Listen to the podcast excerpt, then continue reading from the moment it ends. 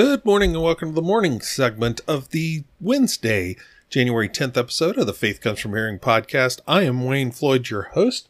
The Faith Comes From Hearing podcast is focused on prayer, devotion, reading of scripture, and the study of scripture.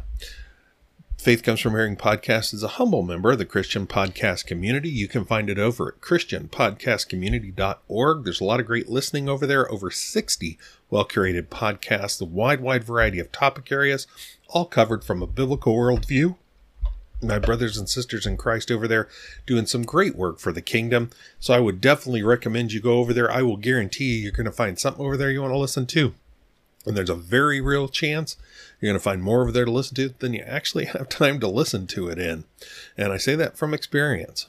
All right, well, it's Wednesday, middle of the week. We're we're chugging on through, and with it being a typical day of the week, we're going to do our Bible reading here in the morning, and then for the evening segment, we'll continue on in our study of John chapter 17, we're moving into a new section as we talked about how John 17 is broken up into Jesus praying for himself, praying for his disciples, then praying for the church. We're moving into the section about praying for his disciples.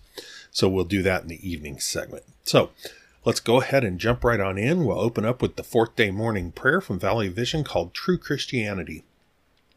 Let's pray. Lord of heaven, thy goodness is inexpressible and inconceivable. In the works of creation thou art almighty, in the dispensations of providence all wise, in the gospel of grace all love, and in thy Son thou hast provided for our deliverance from the effects of sin, the justification excuse me, the justification of our persons, the sanctification of our natures, the perseverance of our souls in the path of life. Though exposed to the terrors of thy law, we have a refuge from the storm. Though compelled to cry unclean, we have a fountain for sin. Though creature cells of emptiness, we have a f- fullness accessible to all and incapable of reduction. Grant us always to know that to walk with Jesus makes other interests a shadow and a dream. Keep us from intermittent attention to eternal things. Save us from the delusion of those who fail to go far in religion, who are concerned but not converted, who have another heart but not a new one, who have light, zeal, confidence but not Christ let us judge our Christianity not only by our dependence, excuse me, by our dependence upon Jesus, but by our love to him, our conformity to him, our knowledge of him. Give us a religion that is both real and progressive, that holds on its way and grows stronger, that lives and works in the Spirit, that profits by every correction and is injured by no carnal indulgence. Amen.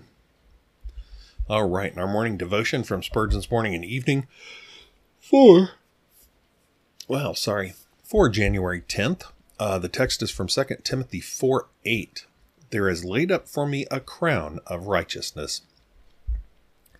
Doubting one, thou hast often said, I fear I shall never enter heaven. Fear not, all the people of God shall enter there. I love the quaint saying of a dying man who exclaimed, I have no fear of going home. I have sent all before me. God's finger is on the latch of my door, and I am ready for him to enter.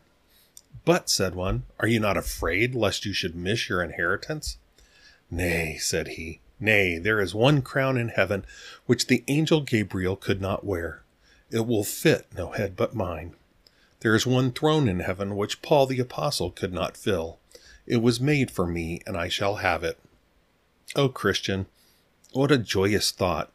Thy portion is secure, there remaineth a rest. But cannot I forfeit it? No, it is entailed. If I be a child of God, I shall not lose it.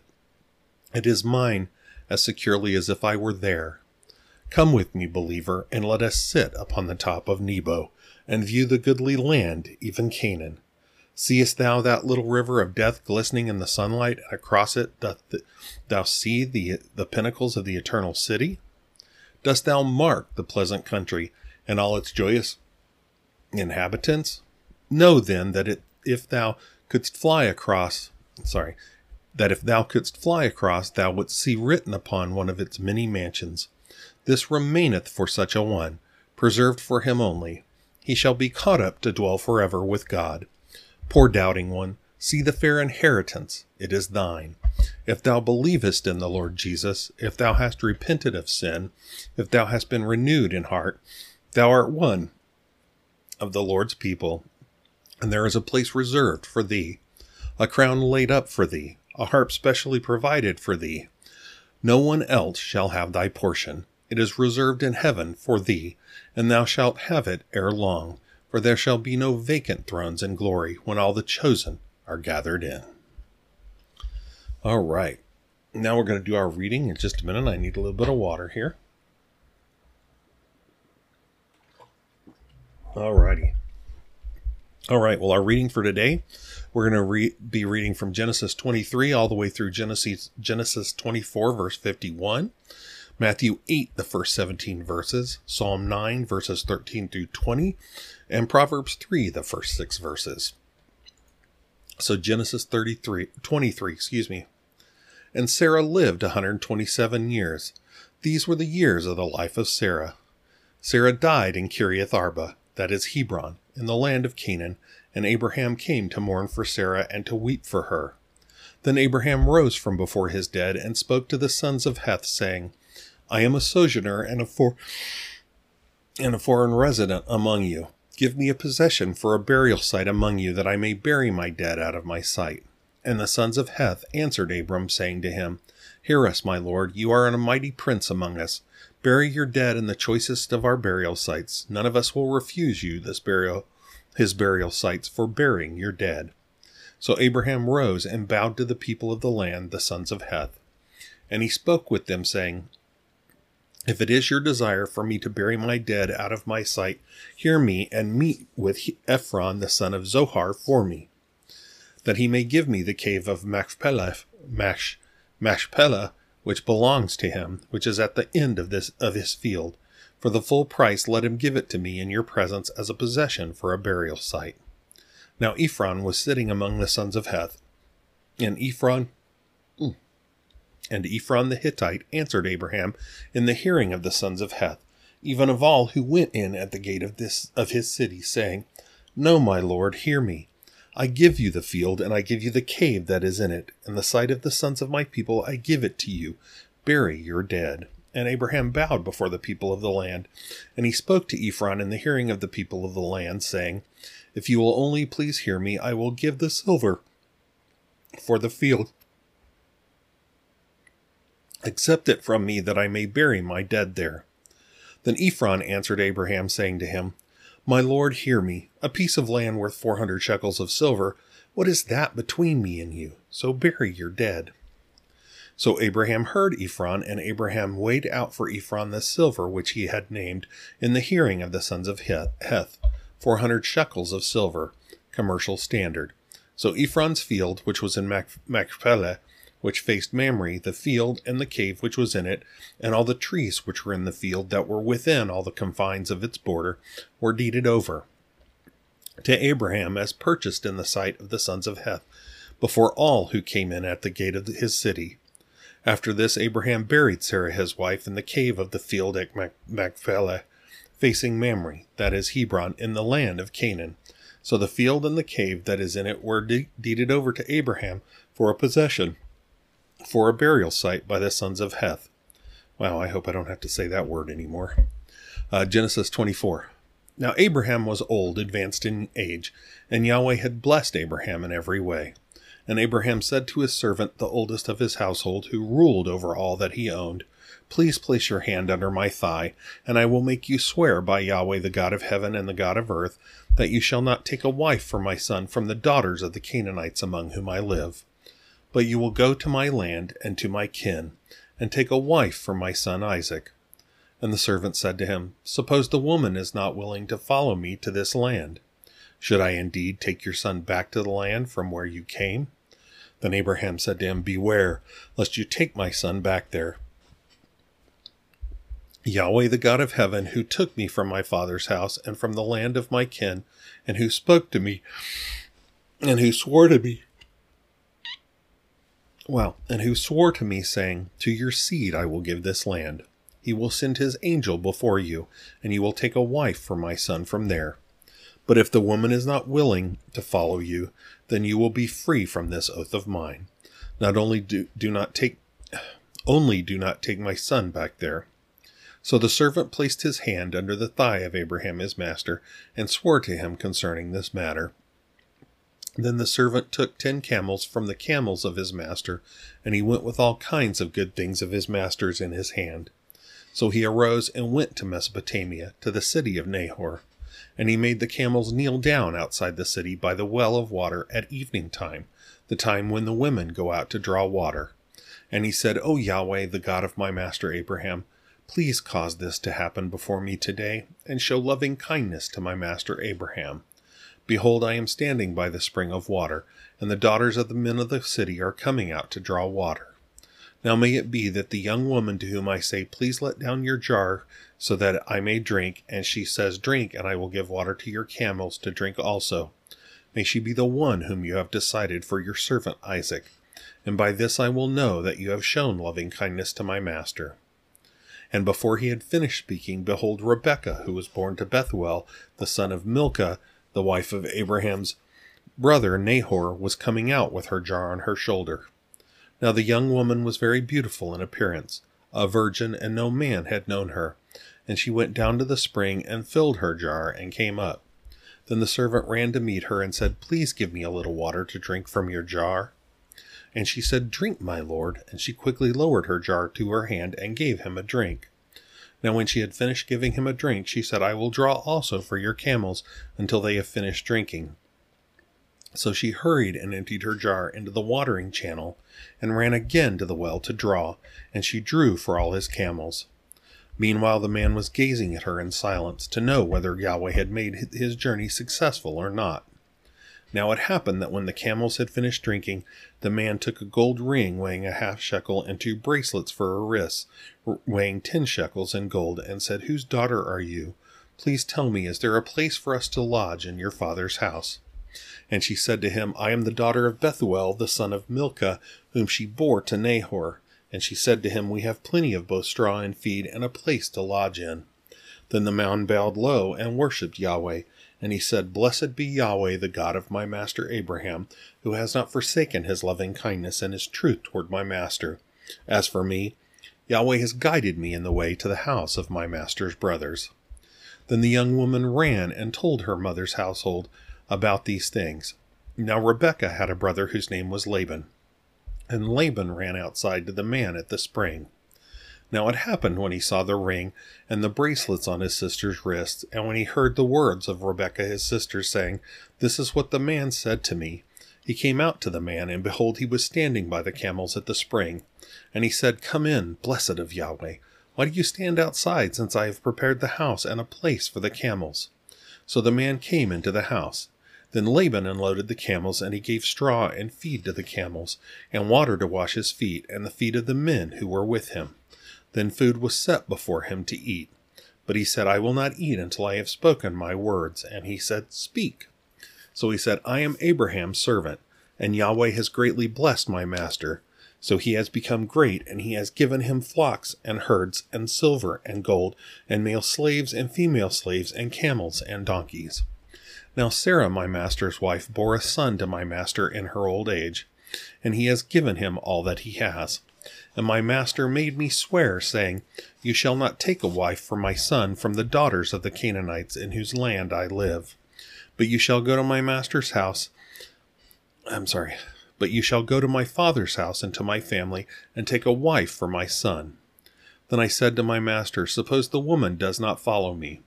And he said to me, Yahweh, before whom I have walked, will send his angel with you, and will make your journey successful, and you will take a wife for my son from uh, my family and from my father's house.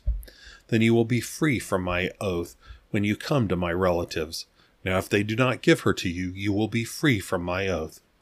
So I came today to the spring and said, O Yahweh, the God of my master Abraham, if now you will make my journey on which I go successful, Behold, I am standing by the spring of water, and may it be that the maiden who comes out to draw, and to whom I say, Please let me drink a little water from your jar, and she will say to me, You drink, and I will draw for your camels also. She is the woman whom Yahweh has decided upon for my master's son. Before I had finished speaking in my heart, behold, Rebekah was coming out with her jar on her shoulder, and she went down to the spring and drew. And I said to her, Please give me a drink. Then she hurried and lowered her jar from her shoulder and said, Drink, and I will also give water to your camels to drink. So I drank, and she also gave water to the camels to drink. Then I asked her and said, Whose daughter are you? And she said, The daughter of Bethuel, Nahor's son, whom Milcah bore to him. And I put the ring on her nose and the bracelets on her wrists. And I bowed low and worshipped Yahweh, and I blessed Yahweh, the God of my master Abraham, who had guided me in the true way to take the daughter of my master's relative for his son. So now, if you are going to show loving kindness and truth with my master, tell me, and if not, tell me, that I may turn to the right or to the left. Then Laban and Bethuel answered and said, The matter comes from Yahweh, so we cannot speak to you bad or good. Behold, Rebekah is before you. Take her and go, and let her be the wife of your master's son, as Yahweh has spoken. All right, Matthew 8, the first 17 verses. Now, when Jesus came down from the mountain, large crowds followed him. And behold, a leper came to him and was bowing bowing down before him, and said, Lord, if you are willing, you can make me clean. And Jesus stretched out his hand and touched him, saying, I am willing, be cleansed. And immediately his leprosy was cleansed. And Jesus said to him, See that you tell no one, but go, show yourself to the priest, and present the offering that Moses commanded as a testimony to them. And when Jesus entered Capernaum, a centurion came to him, pleading with him, and saying, Lord, my servant is lying paralyzed at home, fearfully tormented. And Jesus said to him, I will come and heal him. But the centurion said, Lord, I am not good enough for you to come under my roof, but just say the word, and my servant will be healed. For I also am a man under authority, with soldiers under me. And I say to this man, Go, and he goes, and to another, Come, and he comes, and to my slave, Do this, and he does it. Now when Jesus heard this, he marveled and said to those who were following, Truly I say to you, I have not found such great faith with anyone in Israel. And I say to you that many will come from east and west, and recline at the table with Abraham, Isaac, and Jacob in the kingdom of heaven. But the sons of the kingdom will be cast out into the outer darkness. In that place there will be weeping and gnashing of teeth. And Jesus said to the centurion, Go, it shall be done for you as you have believed. And the servant was healed that very moment. When Jesus came into Peter's home, he saw his mother in law lying sick in bed with a fever. And he touched her hand, and the fever left her, and she got up and began waiting on him. Now, when evening came, they brought to him many who were demon possessed, and he cast out the spirits with a word, and healed all who were ill, in order to fulfill what was spoken through Isaiah the prophet, saying, He himself took our infirmities and carried away our diseases. All right and Psalm 9, verse 13 through the end. And I, I realize I think I read all the way through to the end yesterday and I wasn't supposed to. So Psalm thir- Psalm sorry, Psalm 9, verse 13 through the end. Be gracious to me, O Yahweh. See my affliction from those who hate me. You who lift me up from the gates of death, that I may recount all your praises, that in the gates of the daughter of Zion I may rejoice in your salvation. The nations have sunk down in the pit which they have made, in the net which they hid. Their own foot has been caught. Yahweh has made himself known. He has executed judgment. In the work of his own hands, the wicked is snared. Higgaion Selah. The wicked will return to Sheol, even all the nations who forget God. For the needy will not always be forgotten, nor the hope of the afflicted perish forever. Arise, O Yahweh, do not let man prevail. Let the nations be judged before you. Put them in fear, O Yahweh. Let the nations know that they are but men. Selah. And finally, Proverbs 3, the first six verses. My son, do not forget my law, but let your heart guard my commandments. For length of day and years of life and peace, I'm sorry, length of days and years of life and peace they will add to you. Do not let loving kindness and truth forsake you. Bind them around your neck, write them on the tablet of your heart, so you will find favor and good insight in the eyes of God and man. Trust in Yahweh with all your heart, and do not lean on your own understanding. In all your ways acknowledge him, and he will make your paths straight. Do not be wise in your own eyes. Fear Yahweh and turn away from evil. It will be healing to your body and refreshment to your bones. Honor Yahweh from your wealth and from the first of all your produce, so your barns will be filled with plenty. Oh, I'm sorry. I read way on past that. Sorry. Well, that is our reading for the day. I thank you for spending this time with me. Um, I would continue to implore you to do all that you do for the glory of God, and I hope to see you for the evening segment. We're going to close out with prayer. If my dog over here, who wants so much attention right now, her name is Tiggy. Um, she is a schnoodle, um, and she wants my attention instead of me being able to take care of you. But all right, we're going to close out in prayer from Valley of Vision. This one is called Divine Mercies. Let's pray. Thou eternal God, thine is surpassing greatness, unspeakable goodness, superabundant grace. I can as soon count the sands of ocean's lip as number thy favors towards me. I know but a part, but that part exceeds all praise. I thank thee for personal mercies, a measure of health, preservation of body, comforts of house and home, sufficiency of food and clothing, continuance of mental powers, my family, their mutual help and support, the delights of domestic harmony and peace, the seats now filled that which have been vacant, my country, church, Bible, faith. But oh, how I mourn my sin, ingratitude, vileness, the days that add to my guilt, the scenes that witness my offending tongue. All things in heaven, earth, around, within, without, condemn us. The sun which sees my misdeeds, the darkness which is light to thee, the cruel accuser who justly charges me, the good angels who have been provoked to leave me, thy countenance which scans my secret sins, thy righteous law, thy holy word, my sin soiled conscience, my private and public life, my neighbors, myself, all write dark things against me. I deny them not, frame no excuse, but confess, Father, I have sinned. Yet still I live and fly repenting to thy outstretched arms. Thou wilt not cast me off, for Jesus brings me near. Thou wilt not condemn me, for he died in my stead. Thou wilt not mark my mountains of sin, for he leveled all. For his beauty covers my deformities. O my God, I bid farewell to sin by clinging to his cross, hiding in his wounds and sheltering in his side. Amen. All right. Well, again, I thank you for spending this time with me. I hope you have yourself a wonderful evening or a wonderful day. And I hope to see you for the evening segment. Have a good one. God bless.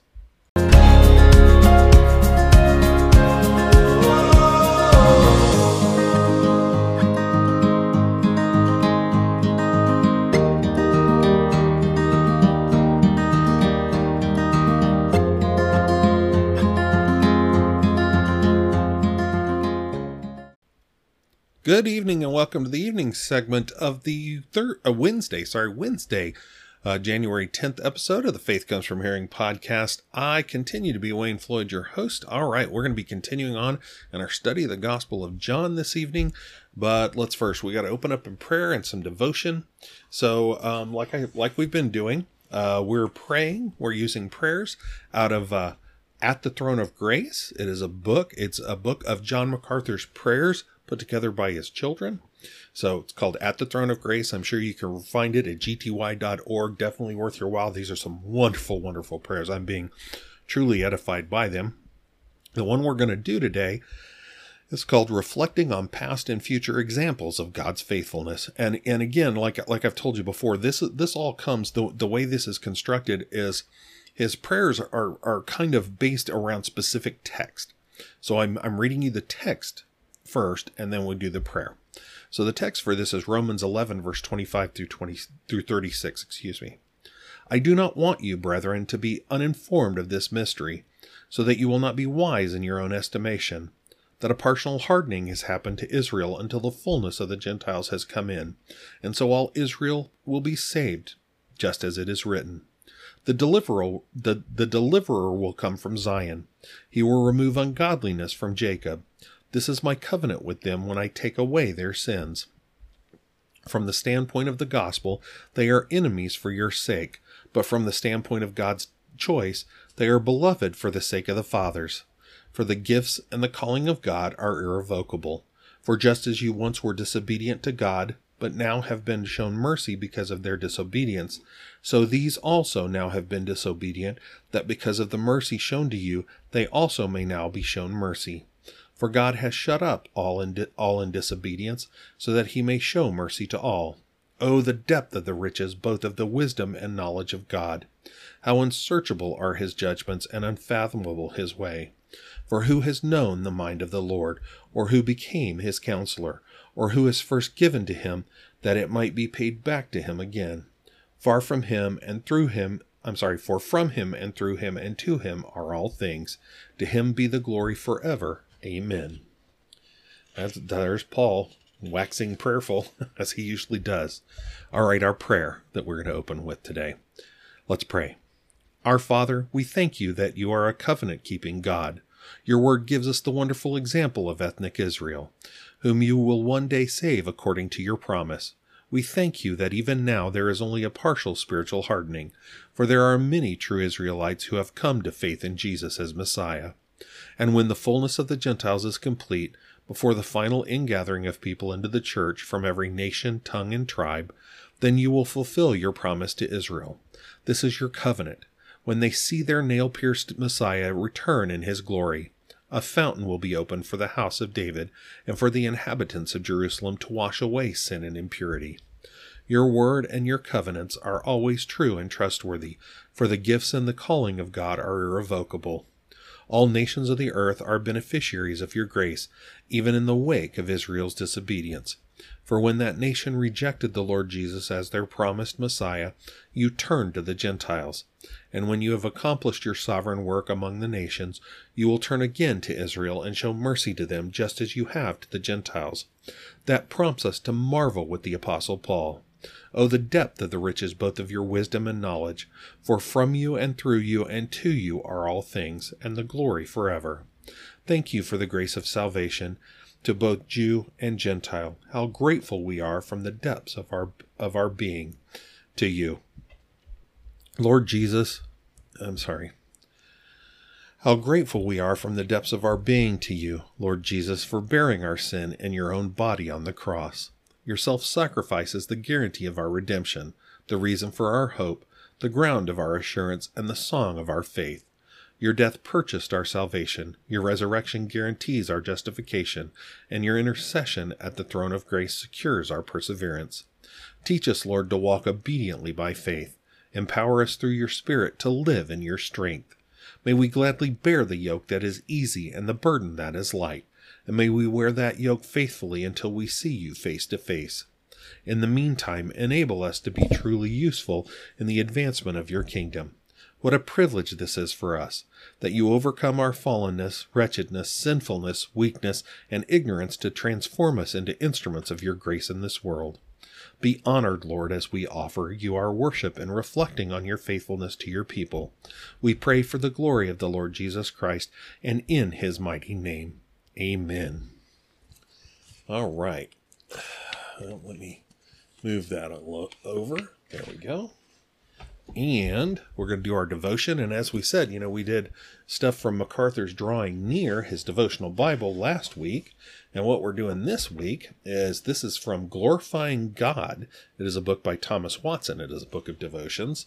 And so we're doing the January 10th from Thomas Watson's book. Again, great Puritan. Um, if you're going to get into the Puritans, and I would recommend that you do so, go to start with Thomas Watson he is easier to read than most of the rest of them, and it's a good way to get started and to develop a passion for the Puritans, which which is a very good thing for us.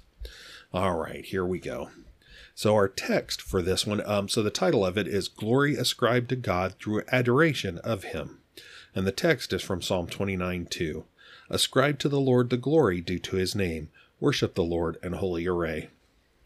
Glorifying God consists in adoration or worship there is a twofold worship.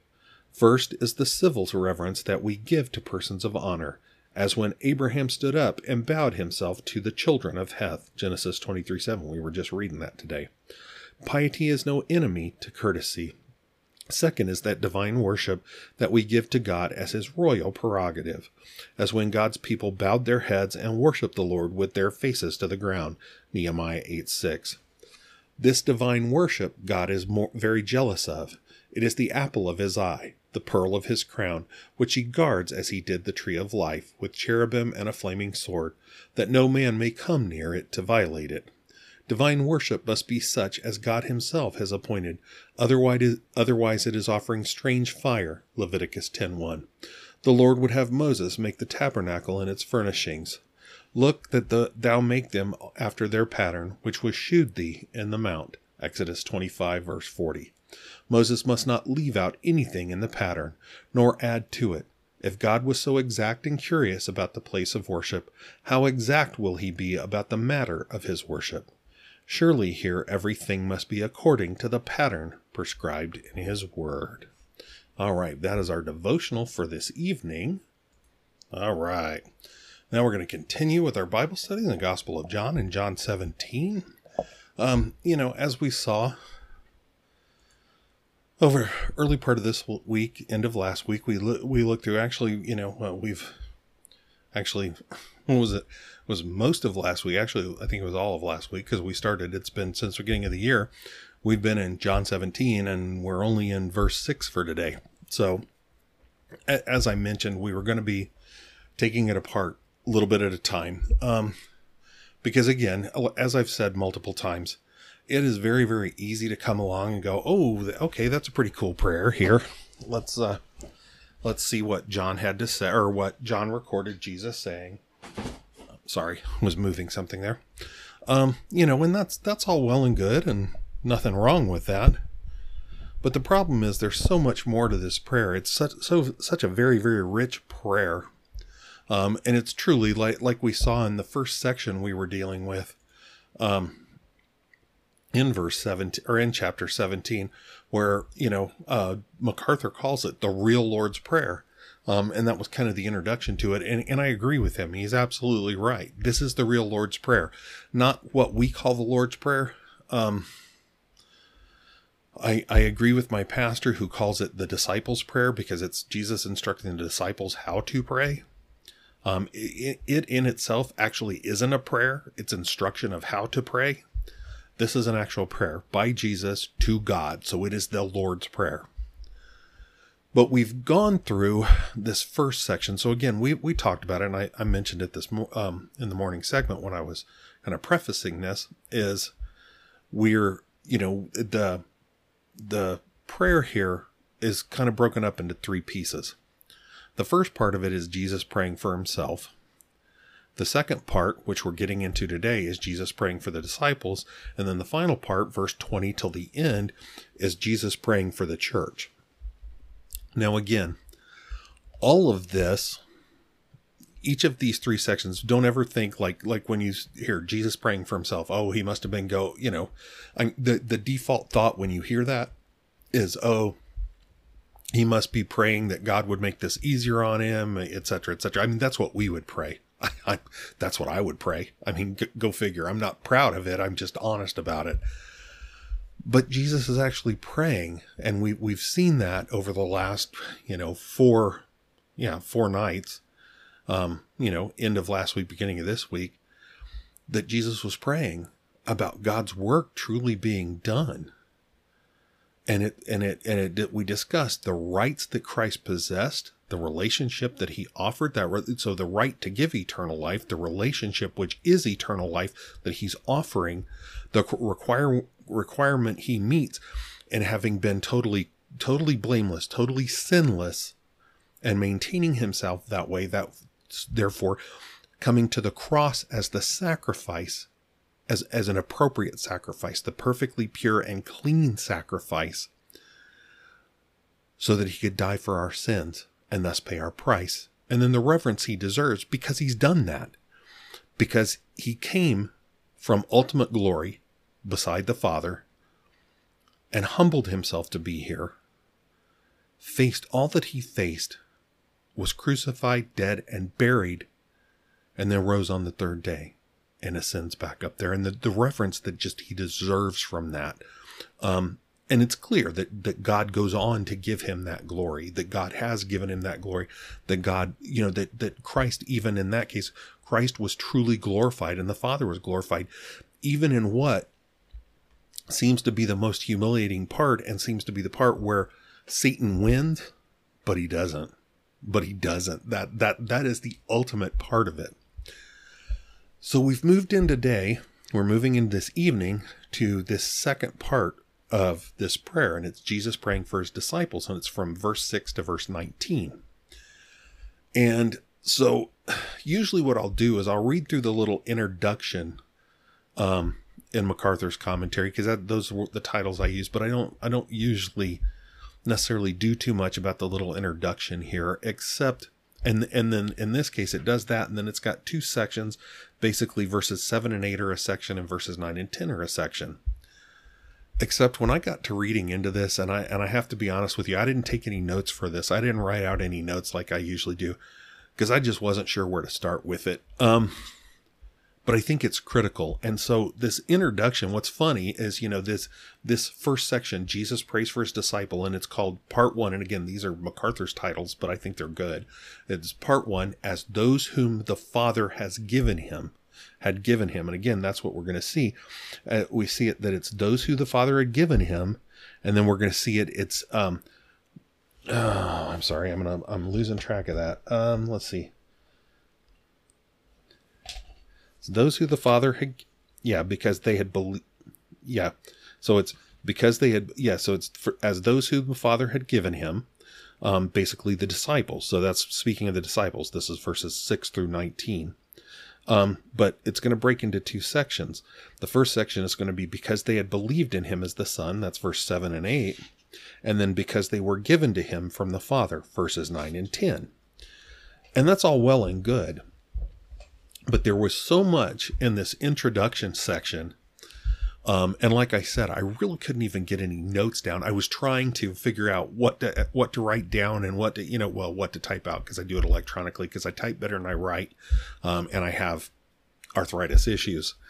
Um, but this introduction dealt so much with, and I, I thought it was beautiful. So it says it's verse 6 through 10, except we really don't cover. Notice I said 7, 8, 9, and 10 didn't say six. That's because six is kind of covered in this introduction.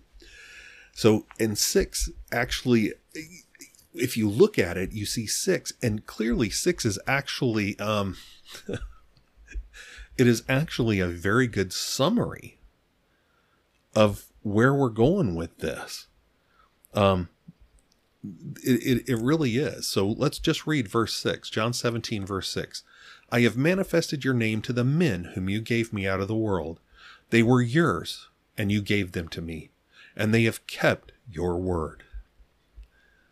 That's a summary of verses 7 through 10. It truly is. Like I said, we're going to deal with the fact is those that were given, verses 7 and 8, and those that have kept the word, those that have been obedient, verses 9 and 10. So in, in the intro, and and I'm I'm going to refrain from getting too deep into this because truthfully, when you get onto the, these topics, they are hard. Okay, these are hard subjects to talk about, and please know that I still struggle with them. I still struggle with trying to reconcile them with each other. But the Bible says they go together. So I'm going to trust God in that because he's a whole lot smarter than I will ever, ever, ever be. Okay. And, and a whole, whole, a whole lot more knowledgeable and wise than I will ever be, um, even when I'm glorified. But what we see clearly here is the dichotomy between God's sovereignty. Notice that, that we are chosen, that we are selected. We were, we were predestined from before the foundation of the earth. And yet, what they try to call free will, man's obedience. Again, we see that there in verse 6 and they have kept your word. And the obedience, so man's responsibility to believe, to obey. I mean, and, and that's the thing. We see um, throughout the Bible um, in some cases, the same world word being translated in some cases obey, in some cases believe. It's interchangeable. The fact is, somebody who truly believes in Christ will obey his commands, will be, obey the statutes of God. And the fact is, the only one who can truly obey the statutes of God is one who truly believes in Christ, has come to a saving, been brought to a saving faith in Christ. So, you know, it's that dichotomy of God's sovereignty. He's called us and we have a responsibility of our own. And, and again, you know, there, there's any number of verses, and I believe me, we could talk about this in ad nauseum detail. Oh, I don't know, next couple of years, five five nights a week for 25 minutes each night, and we still wouldn't exhaust it. Okay. And I, I'm trying to preface all of this to let you know that yes, this is something I've always struggled with. Um, I, I, you know, Paul even brings it up. Um, and I forget who he's talking to, which, which epistle it's in, but he's talking, talking about it that he's like, um, actually, hang on. I may have it right here. Um, and I'm sorry, I'm actually doing this straight out of, uh, oh, here we go.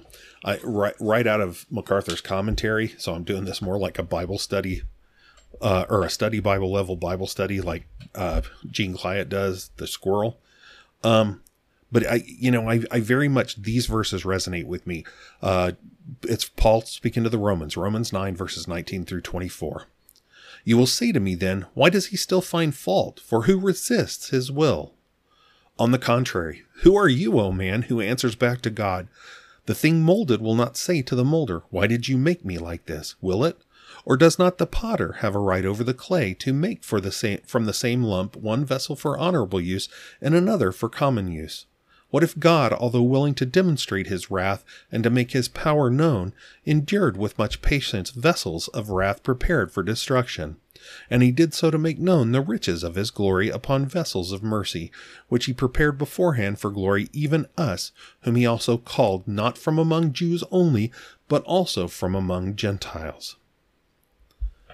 So it, again, I, I the, like I said, those, those verses speak to me about this because what we have to remember is we're not the potter, we're the clay. And and God can choose and and has every right to choose whatever he whatever he chooses to do. Um wonderful, wonderful story, wonderful il- illustration of this. And I, I, really don't want to get too far down this, but this does show the di- dichotomy. Um, R.C. Sproul, speaking of when he was teaching in college. And so he had students, and I don't remember what the subject is. It isn't really germane to the story. But he had, he came in first day of class, kind of laid out the syllabus of the class, made clear there are going to be three major projects. And those are going to be expected to be in on time he was not going to give I- any kind of extensions. He was not going to do any of that. There was not going to be any credit for partial work. There was, you know, none of that. Well, sure enough, the you know, and of course they were spaced out over the semester. And sure enough, the first part project came around, and there were a number of people that that weren't ready to turn it in, and so they asked for extensions. And being RC, he tried to be gracious. He was like, "Okay, well, I, you know, trying to be gracious with this, so he gives them a little bit of extension. And they get them turned in. And so the second project comes around, and more people are now not turning in. And, and, they've always got good excuses, you know, oh, well, this is going on, or that's going on, or this happened, or, you know, whatever it is. I mean, we all do. I mean, honestly, when I was in college, I did the same thing. Not proud of it, just honest about it.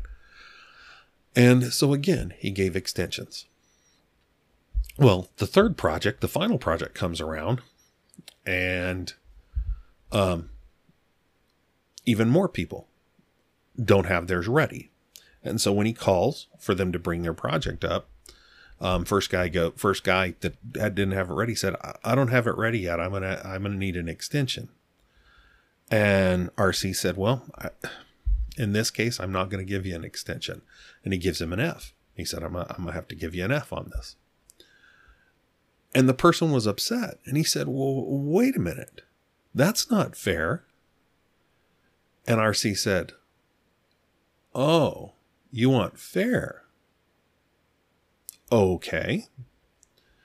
So he turns around, and I, I'm guessing that somehow he had it set up with overhead or whatever where they could see the grade sheet. He turned around, went back to the second project for this person, and they had also been late there gave them an F for that.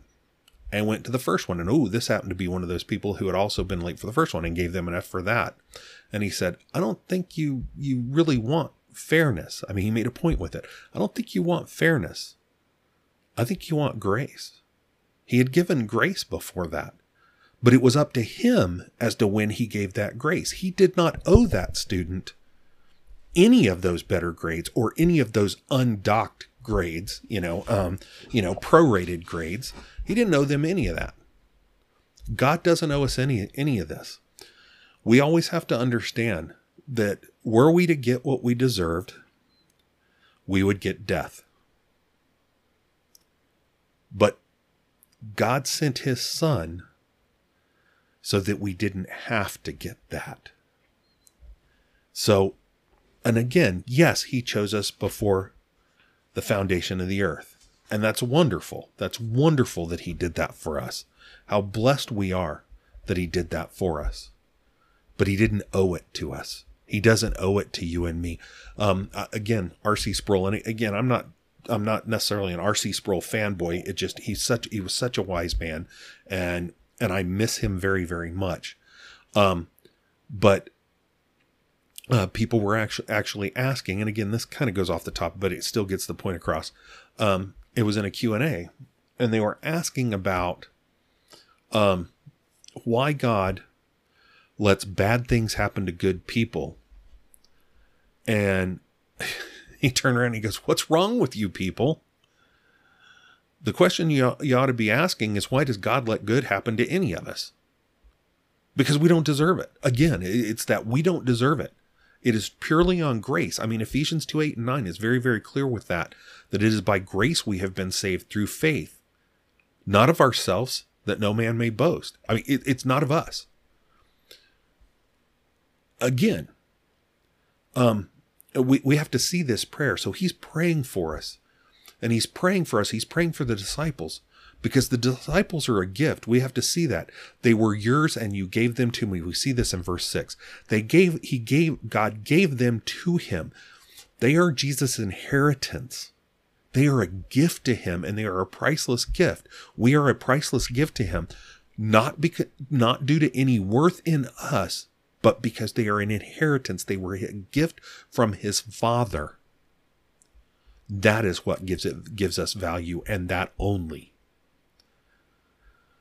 So again, you have that dichotomy. And again, so so it's speaking of God, you know, you gave me out of the world, you, I, I have manifested your name to the men whom you gave me out of the world. They were yours and you gave them to me. So again, it's very, very clear that we're not the actors. We are being acted upon. But it also said, and they have kept your word. So l- let's discuss this a little bit. I know this is getting a little long, but when he says, I have manifested your name to the men whom you gave me out of the world the manifesting your name, he, he's making clear, he's exposing, he's describing, he's explaining the name of God to the men whom you gave me out of the world. Now, we've talked about this before, so I'm, I'm not going to go into too much detail, but when he's talking about the name of God, I have manifested your name. This, this is saying, and this would be clear to his audience, to who John was writing this gospel to, that he's manifesting all that God is, his, his attributes, his attributes, his love, his mercy, his, you know, he, he, he explained it all and exposed it all to these men whom God gave him out of the world. They were God's and God gave them to Christ. That's who he's going to pray for now. That's who he's going to pray for now. But he also goes on, and they have kept your word. They've been obedient to your word. They've grown. They've learned. They've changed. They've matured. They're still struggling. Don't ever get me wrong. And again, when he gets arrested, they're going to scatter. This is, we're within hours of this. They're going to scatter for a little bit. But as I've said before, there was still enough strength in them that when Christ rose, they, came, they were back together, they were empowered, and they were ready for the Holy Spirit, and they carried the gospel to the ends of the known world. They completed their mission. And all but one that we know of died for his faith. And, and truly, the Apostle John is the only one we don't have any record of him being killed for his faith. He was banished for it, he was exiled for it. And and believe me, um, as I've said before, you know, we talk about oh he got put off on Patmos. Oh, it was a Mediterranean island. It must have been nice. No, no, not in first century. that, that he was not in in a, in a great garden destination. That that was unpleasant, for a drastic understatement there. But again, he has manifested God's name to these, and they have obeyed. They've been obedient. They have kept his word. And again, there's that clear recognition that there's a that they are a gift, that we are a gift. And again, he's going to get to the church later in this in this prayer. But it's clear they are a gift. You've given them to me. This isn't the first time we've seen in the Gospel of John that Jesus has made clear that they are given to him, that they were given to him. They know he sees them that way, that they are a gift to him. But that's who he's going to be praying for, as those whom the Father had given him. Now, again, we still see there's an obedience there and we know, and I, am I'm, I'm going to make it clear right now so you don't misunderstand. We are not obedient to earn our way into heaven. These disciples were not obedient. He's not talking about that they kept their kept his word so they've earned something. No. He's saying in in in light of them maturing and growing in in me, in Christ, I'm speaking from Christ, in Christ that they are keeping God's word they're being obedient. It is an outflowing of that faith, not an earning of that grace, because you can't earn grace. It's given in mercy. But again, so we're getting into here through the rest of the week, we're going to talk about those as those that's the prayer for the disciples, and it's as those who the Father has given had given him. And so we'll continue that tomorrow evening, God willing. All right. Well, that's going to do it for tonight. I thank you for spending this time with me. I continue to pray that we spending this time in the word like this that it that helps us all to grow in our understanding of the word and it helps to shape our walk so that we walk more and more like Christ. All right, let's go ahead and close out in prayer. We're going to close out with the fourth day evening prayer from Valley Vision called God All Sufficient. Let's pray. King of glory, divine majesty, every perfection adorns thy nature and sustains thy throne. The heavens and earth are thine, the world is thine in its fullness. The power created the universe from nothing. Thy wisdom ha- has managed all its multiple concerns, presiding over nations, families, individuals. Thy goodness is boundless. All creatures wait on thee, are supplied by thee, are satisfied in thee. How precious are the thoughts of thy mercy and grace. How excellent thy loving kindness that draws men to thee. Teach us to place our happiness in thee, the blessed God, never seeking life among the dead things of earth, or asking for that which satisfies the deluded. But may we prize the light of thy smile, implore the joy of thy salvation, find our heaven in thee. Thou hast ascended to our happiness more than we can do. Though we are fallen creatures, thou hast not neglected us. In love and pity, thou hast provided us a Saviour apply his redemption to our hearts by justifying our persons and sanctifying our natures. We confess our transgressions, have mercy on us. We are weary, give us rest. Ignorant, make us wise unto salvation. Helpless, let thy strength be made perfect. In our weakness, poor and needy, bless us with Christ's unsearchable riches. Perplexed and tempted, let us travel on, unchecked, undismayed, knowing that thou hast said, I will never leave thee nor forsake thee. Blessed be thy name. Amen. All right, again, I hope you have yourself a wonderful evening, and I hope to see you tomorrow morning. Have a good night. God bless.